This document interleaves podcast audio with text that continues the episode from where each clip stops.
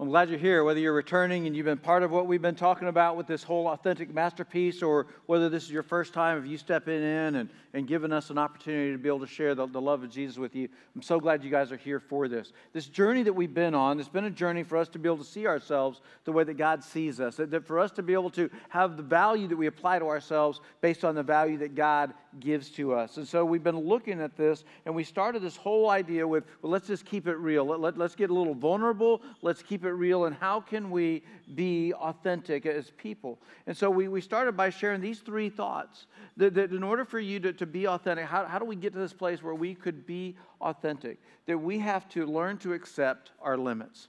That, that we all have limits. We all have things about us we're kind of like, oh, I, mean, I wish I could, and I, I wish I had, and, and, and these, these limits that we have been given. And, and so we have to learn to accept our limits and be okay with that with we are a limited edition. That that's how God created us, and he created us with limits. That, that we looked at being authentic and said, hey, we've got to embrace our gifts. That, that if we're going to be authentic, that, that not only do we go, hey, I need to accept my limits, but I need to embrace my gifts. Well, how is it that God has gifted me? How is it that, that God has done things to me, whether they're talents, skills, abilities, that I would embrace them and that I would use them for a way that's going to bring glory and honor to him, and that I would be able to find fulfillment because of the way that he has given me gifts and I'm going to use them. And the third was that I need to see myself the way that God sees me. And that's what we would do. We wouldn't go, oh, I looked in the mirror, I see how I see me, and so no, that's how I'm going to sign my value. No, if we're going to be authentic, and we're going to see that we are a masterpiece that we have to begin to discover and look at and see ourselves the way that God sees us. And see, here's the thing, that, that God, God doesn't make mistakes, that he doesn't make mistakes. And this God that doesn't make mistakes, we need to trust him. And so after we looked at this, this last week, we looked at this whole idea of discovering your value. And so we talked about what, what are these three practices that, that, that promote this whole idea of authentic identity. So the, the, what is what are these things that we could be doing, these practices, that's going to promote that, that there is this authentic identity? So the first one is that we would recognize. Just gave you three one words, but but but that we would recognize. Well, what do we need to recognize? It's a big thing that we need to recognize. We need to recognize that our identity is something that we discover, not something we create. That we would discover, that, that we would discover that this identity that God has made us, and he made us on purpose, with purpose, for purpose, that, that we would discover this, and that we would discover our identity, and we wouldn't be out there just trying to create ourselves. The second thing is that, that we would be people that not only would we come along and we go, okay, God, I know what you want me to do, and I know that you want me to recognize this, but I also need to be somebody that I what that I, I respond. And what is it that I'm supposed to respond to? What, what's it, what is this? This practice that's going to promote this authentic identity is that I would respond, and I would respond to Christ's love. That, that, that he loved me, he gave himself for me, and that he did that so that he could redeem me and, and, and make me who God wants me to be, and that I would respond to that. And the third was rest. That, that we would be people that we would rest, that we would find rest, and, and not just settle for getting, getting some sleep at night at times. That's one way that we need to get rest, and we need to be well rested there. But that we would also find rest, that, that we would, within our routines, that, that we wouldn't just be going, going, going, burning, burning, burning, that we don't find rest. And, and it's in the rest is where we begin to discover some of who we are and who God's created us to be. That we as people, that we won't really know who we are until we know whose we are. And so we've got to rest. And we've got to find and discover, okay, God is our creator. God made us. I'm, I'm his. And that's where we're going to find identity. So today we're going to pick this up, and we're going to talk about becoming like Christ. Becoming like Christ. Now, now that, that thought might be a, a, a difficult thought. You, you might be somebody that you're kind of like, I'm a little familiar with who this Jesus Christ guy is. And you might be somebody that you're like all in on who Jesus is. And you're going, Become, I could never become like him. He, he, he was perfect, and he, he's, he's God and man. I could never become like him. But yet, that's what we're supposed to do. We're supposed to do all that we can. We'll never be God, but we need to become like Christ in his attributes and his actions, and, and that we would be like him. And so that's what we're going to be looking at. And so when it comes to being a masterpiece, we're not just a masterpiece, we, we are God's masterpiece.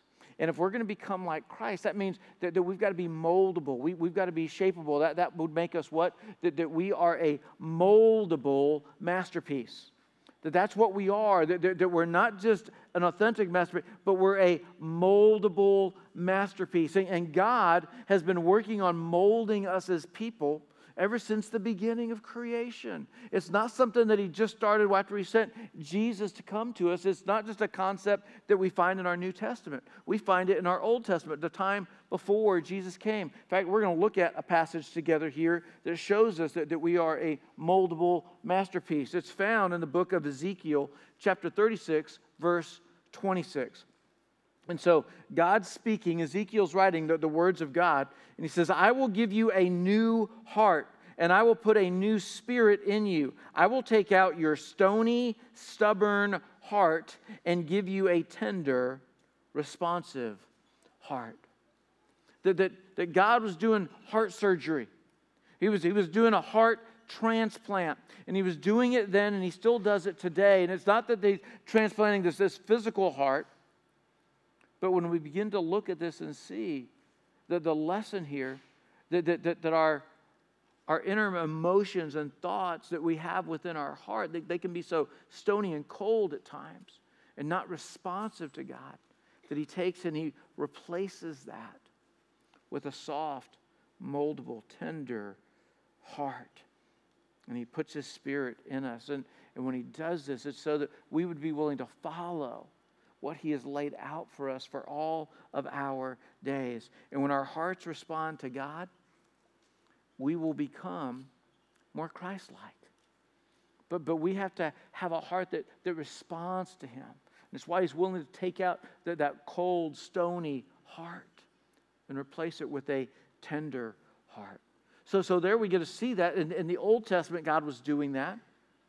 But see, we also get to see what he's doing when we look into our New Testament, the time since Jesus was here. And so in Ephesians chapter two, verse ten, we see this, for we are God's masterpiece. That Paul, he's writing this, he's wanting everybody to know, listen, God, God created you as a masterpiece. That the way that you frame up who you are, you need to understand that you are a masterpiece. Don't settle for a throwaway frame. You are God's masterpiece. But he goes on, he says, he has created us anew in Christ Jesus. That, that he comes along, he does something new in us. He creates us anew in Christ Jesus so we can do the good things he had planned for us long ago. That when God created you, you, you, you, you, every single one of us, when he created you, he created you with something in mind. And he created you on purpose, for purpose, with purpose. He created you, and he has things that he has in store and planned for you to do, and he planned it a long time ago, that we are a masterpiece. And so we need to understand that we are his masterpiece. And so Jesus, while he was on earth, he, he was asked a question. And this question that he asked is one of the most memorable questions that, that he was asked. And the question was, what's the greatest commandment? What, what is it? You know, when, when you look at him, and, and you might be thinking, oh yeah, that's right, there's those Ten Commandments. So, so he's going, what, what's the greatest? Well, in their culture, they knew a lot more than just the Ten Commandments. In fact, it depends on how you count them. Some people have only counted six hundred eleven, other people have counted six hundred thirteen, but, but when we look in our Old Testament, there's this Levitical law, and it's got all these commands, and, and there, that's a lot of laws, a lot of commandments from God. And so somebody asked Jesus, hey, what's, what's the greatest command? You know, I don't know if it was, you know, one of those young Jewish students who's like, I'm having trouble learning all of these. Can you just give me one? And, and, and so he gets asked this question, and this is, this is how he answered it. We're going to look at, at Mark's version of this. Mark twelve, chapter thirty, um, chapter twelve, starting in verse thirty. He said, and you must love the Lord your God with all your heart, all your soul, all your mind, and all your strength. That, that when you look at that, even if you don't remember all four of those pieces, there's nothing left about who you are. That, that, that with everything about you and who you are, all your heart, all your soul, all your mind, all your strength, that's everything. That, there's nothing left. That's what you need to love God with. And, and, and you do it with, with all of who you are in all aspects. But he didn't stop there. Remember, he's asked the question, what, what's the greatest commandment?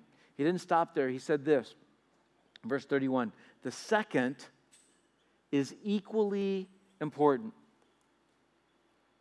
He didn't say, and, and, and the second is, it's it's really close. The, the second, it's right there. He goes, it's equally, equally important. Love your neighbor as yourself. No other commandment is greater than these, these two. There, there's no other commandment that's greater than these. How do we sum that up? We sum it up like this. Love God, love people. That that's what we're supposed to do. What, what we're supposed to, we're supposed to love God, and we're supposed to love people. That that's what we would do. And, and, and so this is, it's the greatest commandment. So if we're going to become like Christ, that we need to understand, hey, what is it that Christ knew? And he knew this. He knew that we're supposed to love God, and we're supposed to love people. And not only did he say that we're supposed to love people, he told us how we're supposed to love them. And for some of us in the room, that, that, that how, that, that's a little difficult.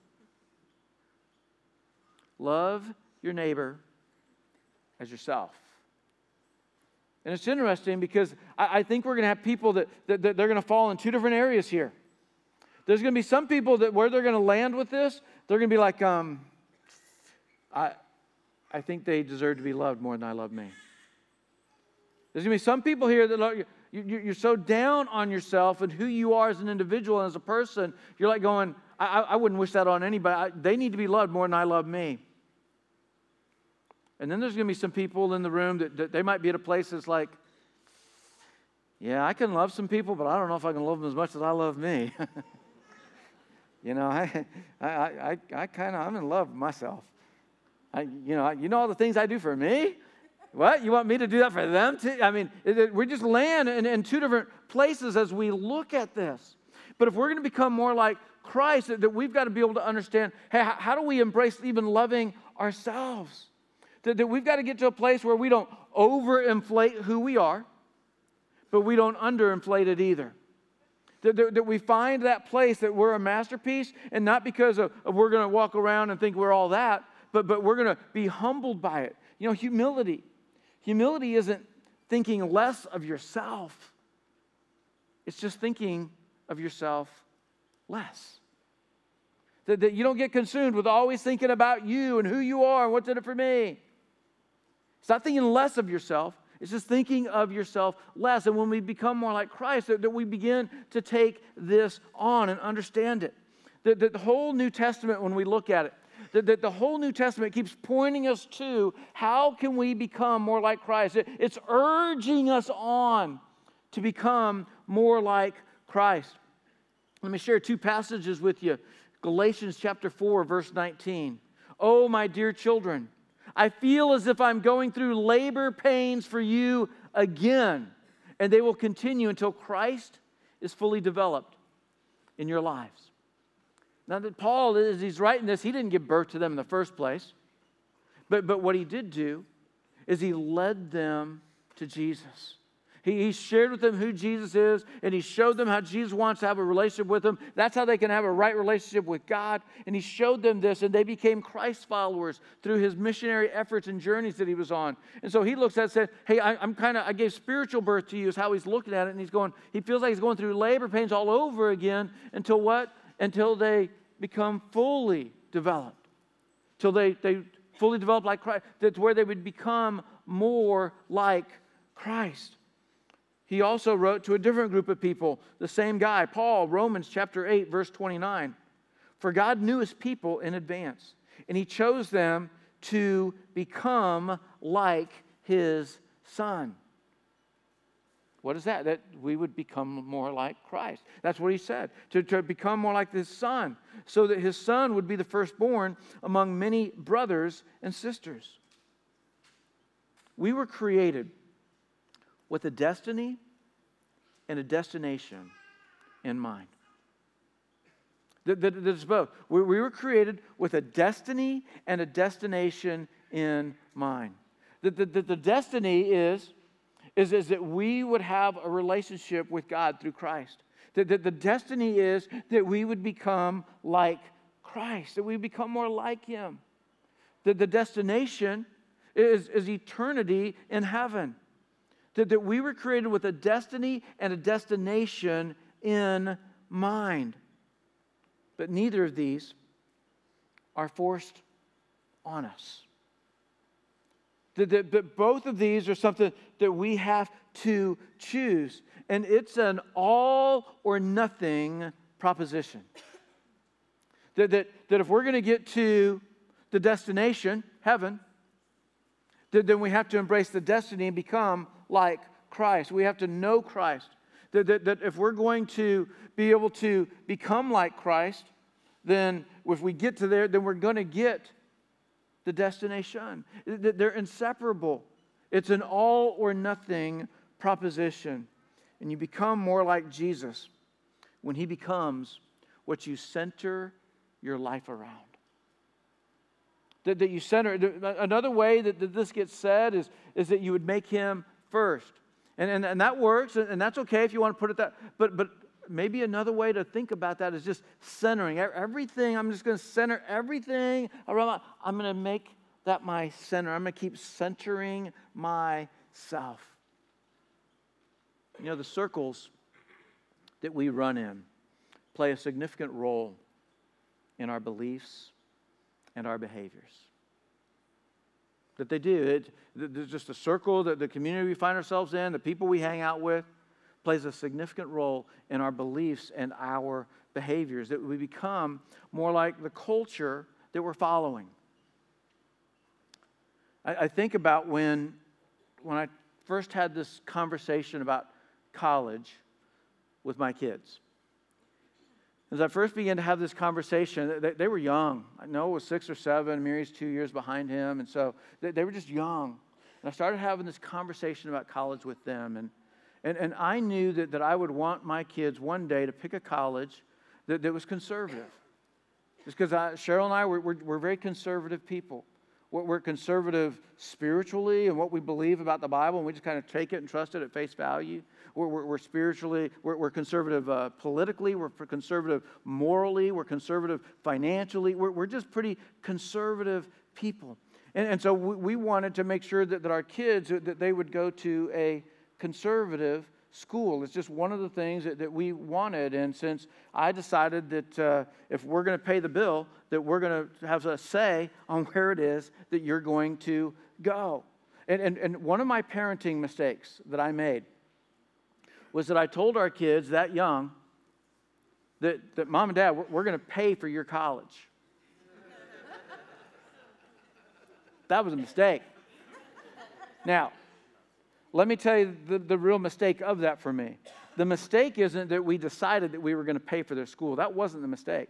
The mistake was that we told them that we were going to be paying for their school, because it kind of sucked out all of the motivation for them to do everything they could to get the most scholarships that they could, right? And so, hey, if, if, if that's a mistake I made that you can learn from, if you're young enough and, and, and you can do something about that, I certainly would encourage you to do something about that. So anyway, so, so when it comes to our kids, That, that as our kids were growing up, we didn't homeschool them. We didn't put them in a, in a private school. We sent them into the public school, and we wanted them to be a light for Jesus as they went in to the public school. And the decision we made is not necessarily right for everybody, but that's just the decision that we made and what we were doing. And so we're confident in that choice that we made. But, but as they're going to be heading into college, that I know that, you know what, during these most formative years when you have more freedom than at any other time in your life, I want to have a say in, in, in, in where you're going to go. And so as I started having this conversation with them, I told them that there was one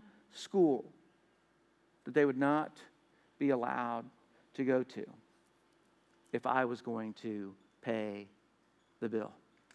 That there's this, this one school, and I'm going, hey, this one, It's it's off. Get it out of your mind. And so over the years, we just kept reminding them of that. We didn't need to, but we just did. We didn't want it to be forgotten. You know, that, that that's what. And, and, and this one school, This school, we weren't against this school because we're going, um, we've got this whole sports rivalry thing, and there's just no way that you're going to go to that school. It wasn't a sports rivalry thing. We we didn't say, hey, this one, hey, they, they, they don't really academically challenge people, and so you, it, that wasn't the reason either. They certainly do a good job at academically challenging people. The, the, the color of their school, although that might have been a reason to not pick it. I mean, burnt orange, I mean, who...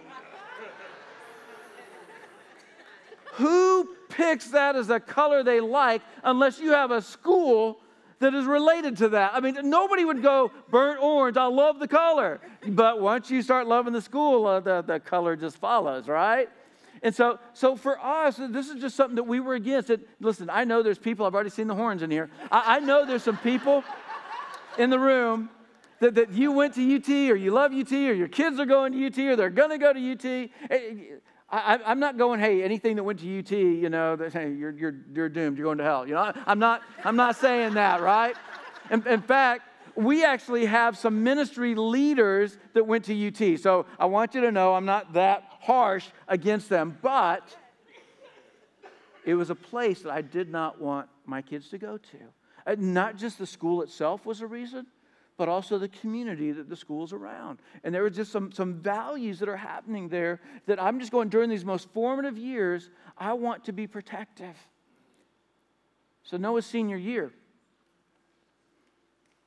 Hey, Dad, can we talk? Oh, no. Sure, son. I want to apply to U T.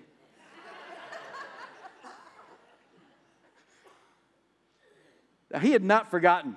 I mean, he knew what he was asking. I, I, I want to apply to U T. Now, I responded the way that you would expect a preacher to respond. Well, let me pray about it. and and I did, but let me, let me tell you how I wanted to pray. I wanted to pray, God, get that thought out of his mind. I mean, I, you know, I, that, that's how I wanted. I wanted to pray like that. But I didn't. And I said, God, I, I don't know what's going on. And, you know, it, if it's your will, and you, this is something you want him to go, and I'm just thinking in my mind, okay, well, may, maybe maybe he's going to maybe he's going to find community where he needs to, and, and maybe maybe he's going to go and be an influence in a place where you just want, and I'm, maybe you're doing something in his life. Maybe you're calling him to something. And so I, I get some peace that I'm willing for him to apply. Not go, but, but I, I've got some peace I'm willing for him to apply. So, so a few days pass, and I, I call him in, and we, we meet, and we talk, and, and I said, Noah, I prayed about it, and if you'll pray about it and you have peace, I'm, I'm willing for you to apply. My kids know I'm pretty particular with my words, and, and they know, okay, he only said apply. I mean, but but that's that's all I could do. That's all I could offer at that point. So I followed up with him a couple weeks later. And I said, where, where are you at? And he goes, well, I prayed, and I've got peace. But I've decided I don't want to go, which gave me some peace.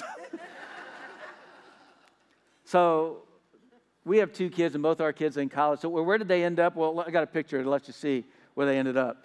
So, yeah, so that's that's our son Noah. He's twenty years old. He's a junior in the Corps. And and, and there's our daughter. She's eighteen years old. She's a freshman there at A and M. And so so I, I tell you all of this. You know, why, why did you, I didn't need you to bash on my school. Why, why are you talking? I told you all of this to say this.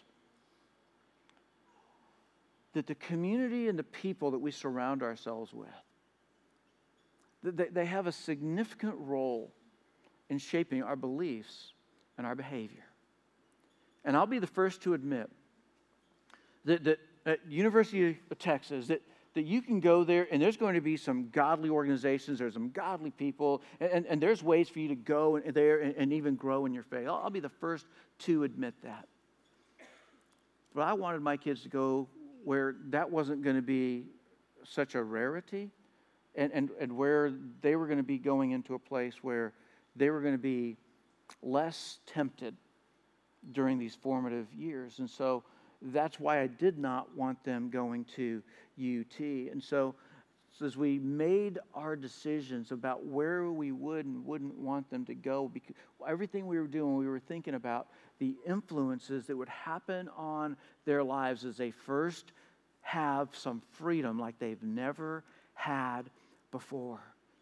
And it's knowing that the, the culture that we surround ourselves with, the community that, that we find our relationships with, plays such a significant role in our beliefs and our behaviors. And so that is why we were really protective with what we were doing here. And it's why we as parents, we're, we're, we're protective of, of the friendships that our kids have, because we know that that community and that culture that they tend to follow is what they tend to become more like. So that's what we've got to do when it comes to becoming like Christ. That, that, that what is it that we could be doing? What is it we should be doing so that we can become more like Jesus? There, there's this, there's this passage in the Bible that, that it's it's one of these passages that's kind of like, what? what wait, what? Je- Jesus said that? And so I, I want us to look at this. It's in John chapter sixteen, verse seven. And, and Jesus is talking, and he says, "It is best for you that I go away." And when you look at that, it's kind of like, what? what? Who, who's he talking to? He's talking to his disciples. He's talking to these twelve guys that he's been doing life with for three years and pouring into them and pulling them along and letting them be part of the significant things that he was doing. And he says, it's better, it's best for you that, that I go away. When, when you look at that, some of you guys should be taking note of that, because that's a great breakup line, you know? I, I, I like the Bible now. That's good, you know? That, that, that you look at this, it's like, what, Jesus, what do you say? It's best for you that I go away. Well, why would Jesus say this? Look at this. Jesus left us. See, it's, it's best for you that I go away. Jesus left us. And when he left us, when you see this, Jesus had to leave so that we could receive. That, that he had to leave so that we could receive. And so when we look at this whole thing, it's best for you that I go. Jesus left us. We're going to look at three things that he left us with. Jesus left us with his word. It's one of the things he left us with. The New Testament, the New Testament wouldn't be the New Testament. The New Testament wouldn't exist if Jesus hadn't come and left us. But he left us, and he left us with his word. The, the first four books of the New Testament, Matthew, Mark, Luke, John, the, these are books that deal with the life and the times of Jesus. These have so many words. If you have a red letter edition Bible, they're in red because it's the words of Jesus. There's so many words in red, these things that Jesus said. This is the number one indicator of spiritual growth. I'm going to give it to you. The number one indicator of spiritual growth is people who spend time in God's Word on their own. It's the number one indicator of spiritual growth. It's great to come to church, and I, I don't want to discourage you. In fact, I wish I had a gold star to give to every single one of you because you made it to church today. It's a good thing to do. It's just not enough. That, that, that we can't become like Christ to the level and degree that he wants to become like him if the only thing that we do is we come and we sit in a row every now and then. Maybe even if you just come and sit in a row every week, it, it's just not enough. It, it's something good to do. It's something we should be doing. But it should just be one of the pieces of what we are doing. I, I spent years in ministry before I ever read the Bible in its entirety. I had read many parts of the Bible many a time. But I was in ministry for years before I ever took the time to read the Bible in its entirety. And that we do, we, we, we need to get into God's Word. Jesus left us, and he left us with his Word. And so I want to give you two tips on how to read the Bible. There's two tips. When you're out there and you're going to read it on your own, two tips. The first tip is read for relationship, not for knowledge. Don't... Don't, don't, don't sit there and try to buzz through the words and through the pages by going, I just need to know, and I'm just trying to consume, or I'm just trying to hit a checkbox that says, hey, I read, the, read God's Word today. I read the Bible. Read for a relationship. Read for discovering more of who you are and discovering more of who God is. And, and read for this. Read for relationship, not for knowledge.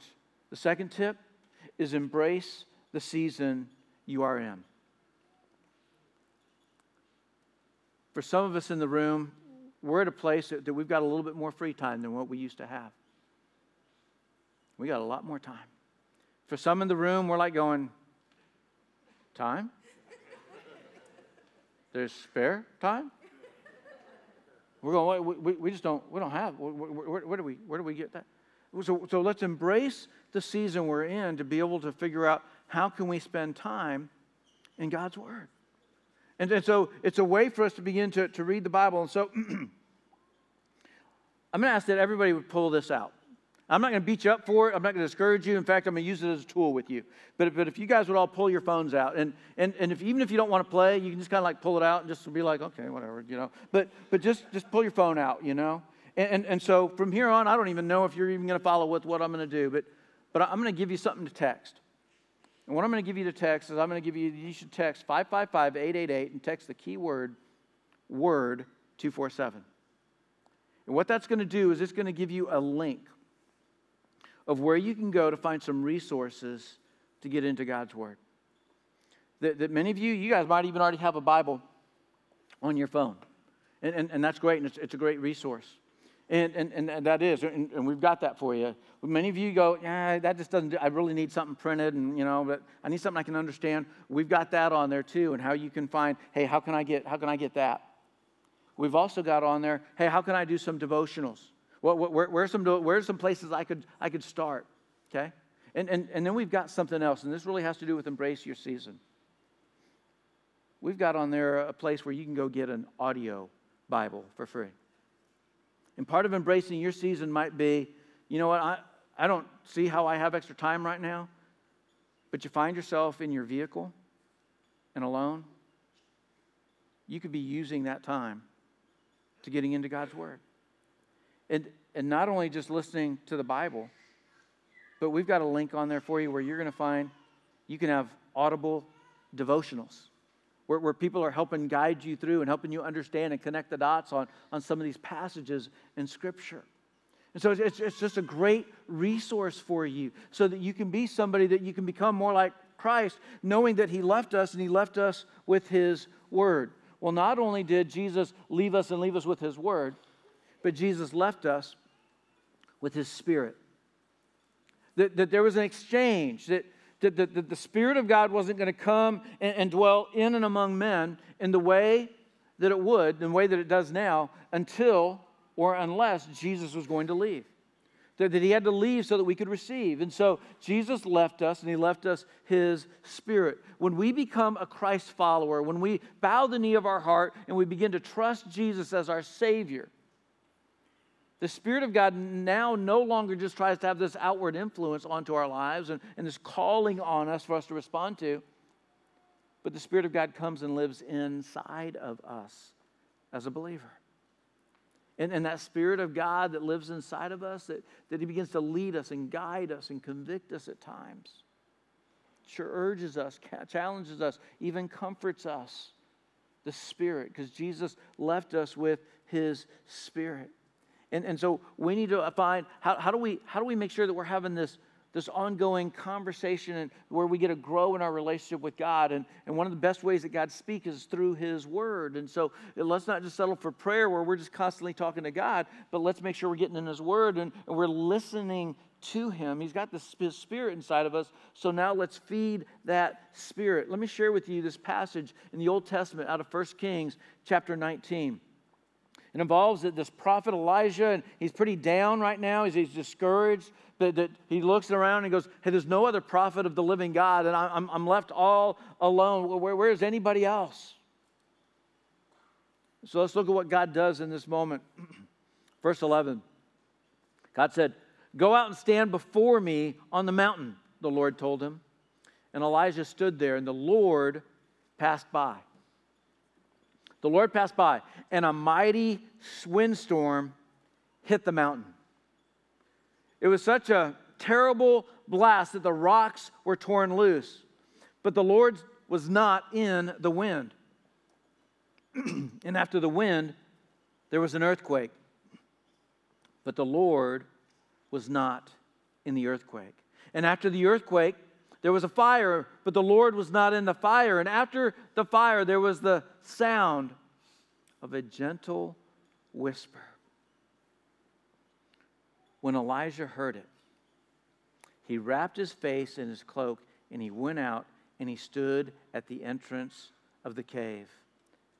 And a voice said, "What are you doing here, Elijah?"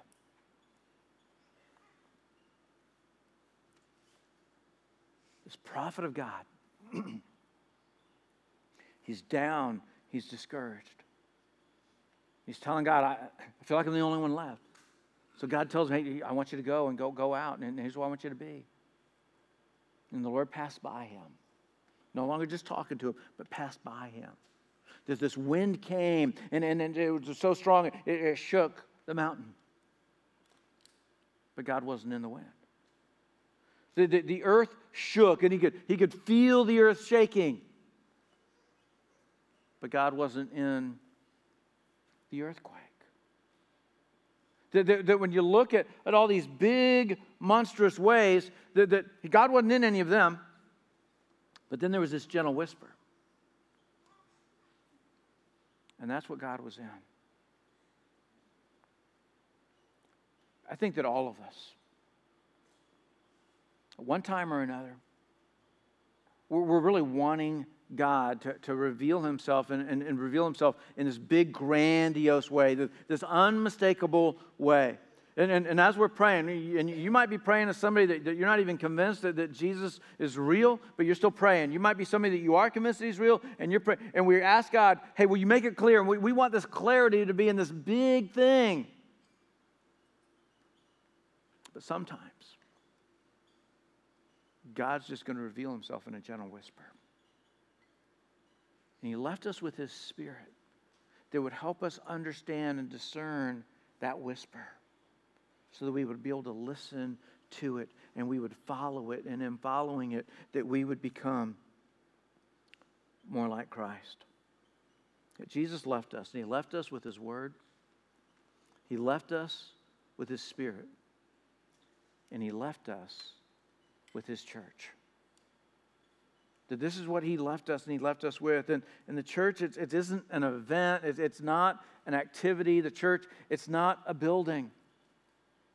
That, that for the church, in order for us to understand what the church is, the church isn't just a place to attend. It's a family to belong to. That, that that's church, and, and, and we're part of the church. And anybody who's a believer in Jesus is part of the church. And when I think about becoming more like Jesus, when I think about Jesus' church, it's something that he lived for, and it's something that he died for.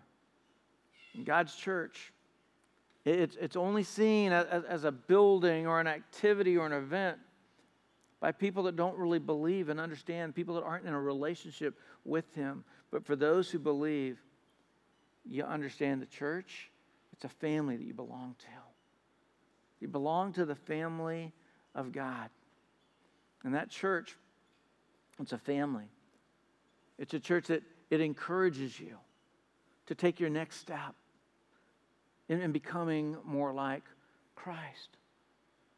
That the church family, that, that it's something that, that empowers you to take your next step in your relationship with Christ. That the church, it's something that equips you, that family that, that equips you to take your next step in your relationship with Christ. That, that we can't just settle for sitting in a row, but we've got to find ways that, that we get around where it feels like family, and, and that we need to get in, in, in smaller settings.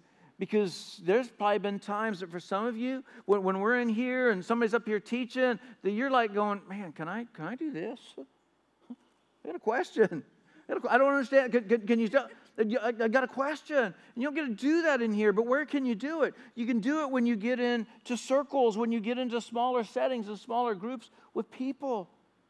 And it's where you get to grow to become more like Christ. that, that our women's ministry, Bling, that they're having a study that, that starts this afternoon. And it's not super small, it's not super big. They've got sixty-five women that are, that are signed up to, to be part of this. And they're, they're women that are going to come in, and, and, and through this, they're going to be able to become more like Christ. That they'll have that heart transplant and let their heart be moldable. That, that our men's ministry, that, that next week, that, that we're going to come back here, men, and, and I'm signed up. I hope you guys are going to be coming, because we're having a steak night as men here. It's like, hey, that's enough reason to come, right? But but but that's not all. We're, we're, we're going to get community together as well. And, and, and we need this coming together. We, we, all, we constantly have our journey teams, our, our community groups that are coming together that way, where we can grow together, that, that we can begin to, to put ourselves in, in a community. We can put ourselves in a culture that is going to have the significant bearing on, on shaping our beliefs and our behaviors in such a way that, that it's prodding us and urging us and pulling and pushing us to become more like Christ. That Jesus, he had to leave so that we could receive. So let's receive what he's left us with and become more like him. Pray with me. Heavenly Father, thank you for being a God that, that you are so engaged and involved in our lives. God, God, for seeing our great need that, that we couldn't, we couldn't get to you. These rules and these commands, we just couldn't live up to. So you sent your son for us to, to, to pay for the price of our sins and, and to be able to create and make the way for us to have a right standing with you again. God, I pray that, that, that our hearts would be stirred today. And that the way that they would be stirred is they would be stirred to, to where, where Jesus, we, we just want to be more like you. That, that we would be willing to, to follow that.